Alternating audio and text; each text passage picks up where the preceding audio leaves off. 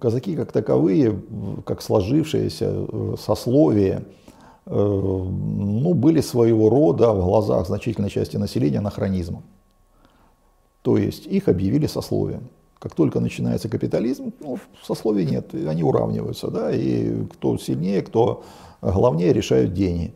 Вот, казаки сословия. Э, помимо этого, значительная часть из них уже, поскольку они несколько сотен лет тут жили, выработались особые условия жизни, у них выработался э, свой стереотип поведения, своя культура. Некоторые считали себя народом, и большинство вообще-то так вот. Э, самое старое донское войско, много, особенно на низу себя народом считали, уральское, терское, ну, кубанцы как, единая, как единый народ трудно, у них западная Кубань украиноязычная, восточная Кубань русскоязычная. Вот.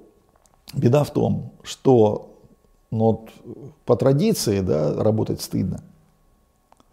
Вот, у нас тут одна съемочная группа пыталась там, значит, сравнить их с древними римлянами, которые э, значит, пахали, да, воины пахарь, вот они пашут, ну пошли воевать. И нашли какого-то деда, чтобы он им рассказал, как он работал. Дед им стал рассказывать, как они охотились и пьянствовали, да, женщины в это время работали. Вот. Второе, ну я вам сказал, земледелие очень поздно появилось. Они хорошие скотоводы, они прекрасные рыбаки, казаки те, что были, да, они очень хорошие администраторы, вояки, да.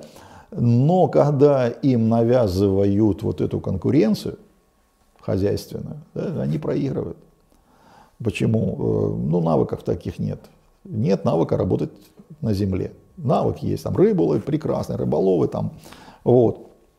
Поэтому у нас э, умер недавно, царство небесное, был такой историк, э, Гражданов Юрий Дмитриевич. И он рассчитал, что если бы не было войска, и войско не поддерживало казаков, и у казаков не было бы привилегий, то крестьяне их ассимилировали бы.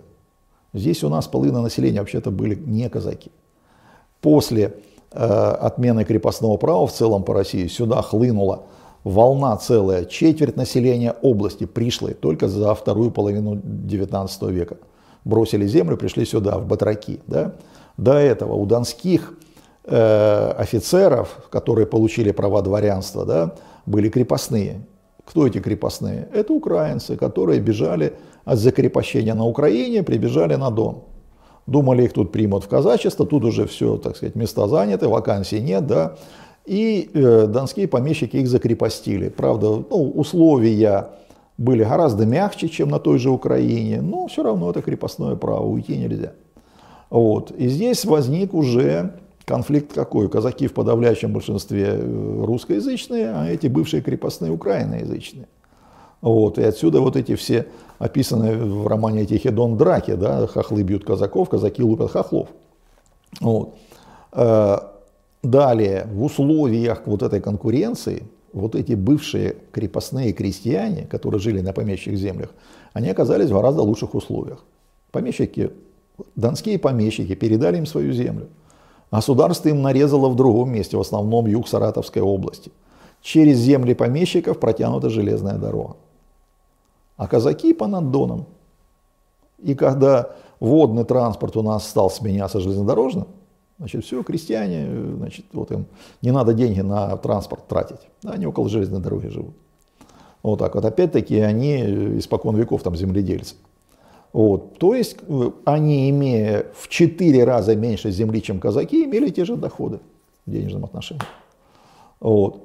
И поэтому вот эта конкуренция, она безжалостная была, и тем более, когда большевики пришли к власти, а большевики пришли к власти, как они считали, на время, в России, по крайней мере, да, им нужна была мировая революция, а Россия как плацдарм. И поэтому они, чтобы здесь укрепиться, э, шли на нарушение собственной программы, там они эсеровскую программу земельную взяли и так далее. На рабочих ставку делать, да, по, так сказать, марксистской концепции ставка на рабочих, ну тут рабочих по всей России 8% вместе с, населением, вместе с семьями. Да? На кого ставку? На бедных крестьян. Чем бедных крестьян привлечь? Ну, помещичьей землей, а на Дону чем? Ну, казачьей землей. Вот. И когда они как сцепились, значит, да, крестьяне с казаками, значит, э, казаки вообще это уклонялись как могли, они видели, они люди военные, видели соотношение сил там один к десяти, это как минимум, им придется со всей Россией воевать. Поэтому они уклонялись, уклонялись, уклонялись. Но когда дело коснулось земли, все, пошла резня. Причем дрались по-настоящему, только что Первая мировая война, и те, и другие воевали, опыт есть. Вот. Э, ну и э, почему такая беспощадность, да? Значит, когда хотели там, создавать какие-то казачьи советские структуры, да, э, тот же Сталин написал из-под царицы, а с армией, из крестьян, и любой казачий круг для них это явление враждебное. Вот, и крестьяне говорили, что пока казачье не вырежем, мира тут не будет. То есть пошли уже, это настоящая крестьянская война, значит, да, вот, война беспощадная, как Пугачев говорил, да, убивайте дворян и жен и детей их, и будем жить как звери лесные, там, спокойно и свободно. Вот так и здесь. То есть война сразу приняла крайне жестокие формы. А, по вообще в 18 году так впечатление, что вообще и пленных-то не брали, пленных убивали. Вот. Потом, когда из Центральной России подошли вот эти мобилизованные большевиками воинские части. А большевики они взяли все бывшие вот эти воинские присутствия по нашему военкомату, взяли под контроль, и всю молодежь, которая пора в армию, эти призвали в Красную армию. И у них конец 18 года миллион, миллионная Красная армия. На Дону по призыву, по мобилизации 94 тысячи. То есть уже соотношение, да, значит, да, как минимум один к пяти, там другие фронты есть, но Красная армия больше. К концу 19 года 3 миллиона. К концу 20-го 5 миллионов. Ну, попробуй повоюй. Вот. Э, поэтому значит, казаки ну, в очень тяжелых условиях. Да? При всей э, разрухе в России за Красной армией были тульские военные заводы. Вот. А здесь э, ни патронов, ни снарядов никто не делает. Да? Поэтому патроны и снаряды сначала меняли у немцев за хлеб, потом у англичан за уголь. Да? Но пока те подвезут, из Англии, да, значит, ну хорошо, немцы трофейные э, с Украины оружие давали, снаряды патроны, все, воевать нечем. Вот, и поэтому, как там писали советские военные специалисты, э, в 19 году, к концу 19 года, значит, возродили кавалерийские побоища большого стиля, то есть э, съезжались, как вот у нас начало 20 года, величайшее конное сражение, значит, 20 века, Егорлыкская станица, да, 10 тысяч с одной, 10 тысяч с другой съехались и начали друг друга шашками, значит, там, рубить. Поэтому гражданская война, конечно, очень страшная была война. Казаки разделились, но это скорее не раскол казачества, это какая-то часть отщепилась, да. Значит, за 18 год большевики создали 4 красных казачьих полка на Дону, 4. А в Донской армии 98 полков казачьих. Вот вам соотношение. Вот. Но потом, по мере того, как тут гражданская война проходила, э, ну, представляете, фронт прошел э, 8 раз по северу Дона. Но там вообще ничего живого не осталось. Да? И чтобы как-то э, помириться, выжить, да, казаки стали со второй половины, ну, с конца, так скажем, 19 года потихоньку в Красную армию переходить. Вот. Э, и ну, белые, кстати, помогли. Деникин думал, э, ну, Деникин или не Деникин, там белогвардейское командование думало, что казаки, если их всех бросить на берегу, да, допустим, белые идут в Крым, а в Новороссийске, в Сочи казаков бросят, то у красных просто, ну, их всех перестреляют, там они оставили порядка 60 тысяч, да, никто не перестреляет столько, прокормить, ну, и распустят по домам, да, а они восстание поднимут, а большевики их перехитрили, да, тут как раз начинается война с Польшей, и они всех сдавшихся казаков в Красную армию на поляков. Вот. Э, и переходы были там, значит, понятно. Но не это самое, ну тысячи три, может быть, перешло. Перешел Кубанский полк, бывший второй Уманский, перешли 700 э, человек Донская бригада, перешел Оренбургский полк. Вот, э, поляки пытались из них там создать воинские части – но порядка там 40-50 тысяч были в Красной армии. И они, значит, ну вот, особенно первую конную армию пополнили, да, и от Киева до границы они вообще-то за два месяца поляков моментально выгнали. Причем они навязали им методы войны какие. Они стали рубить пленных, и все, поляки побежали сразу. Вот. А потом дошли до польской границы. Ну, какая польская граница, да? Э, бывшая австро-венгерская граница, западная Украина, Галиция, да, это в составе Австро-Венгрии было королевство Галиция, Ладомерия, ну, нынешняя западная Украина, Львов, вот это все. Вот, они подошли к границе, все, они дальше не пошли. Им все эти идеи мировой революции, что мы там раздуем пожар мировой, там церкви и тюрьмы сравняем с им э, до фонаря. Выгнали. Вот. вот насчет Варшавы, да, там помнили, что Варшава была русский город, и кавалерия, кубанцы этого корпуса Гая, они даже эту Варшаву пытались с севера-запада обойти.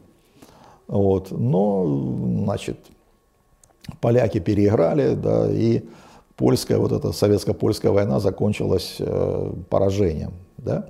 Вот. Но казаки, которые служили в Красной Армии, там кого-то сразу стали домой, кто-то дослужил по возрасту. То есть вот это вот было своего рода спасением. Значит, пока они служат в Красной Армии, их никто не трогает, и семьи их никто не трогает. Вот. Потом они уже, когда стали возвращаться, значит, э, ну опять их трогать опасаются. Почему? Значит, порядка 40 тысяч только донских казаков ушло в эмиграцию. Надо их возвращать, там, да? чтобы потом их не использовали как, э, допустим, силу для интервенции. И в 22 году еще там 21 тысяча вернулась из-за границы. Опять мягкая такая политика. Да? Э, банды были, с ними боролись. Но, например, в 27 году на территории современной Ростовской области всего 5 расстрелов по политическим причинам. В 28 году вообще никого не расстреляли. Вот. Амнистия была в 27 году на 2 ноября, к десятилетию Октябрьской революции. Все простили там, но случай был, да, что какого-то берут, значит, э, за болтовню, говорил против советской власти. И моментально нашлись добрые люди и расписали, как он убивал пленных китайцев, как он рубил им ноги, чтобы снять ботинки, там, значит, и комментарий, что даже конвоиры плакали, как он зверствовал. Ну и что ему дают 5 месяцев. Почему? По гражданской войне амнистия, а то, что он сейчас болтал, ну, наболтал всего на 5 месяцев.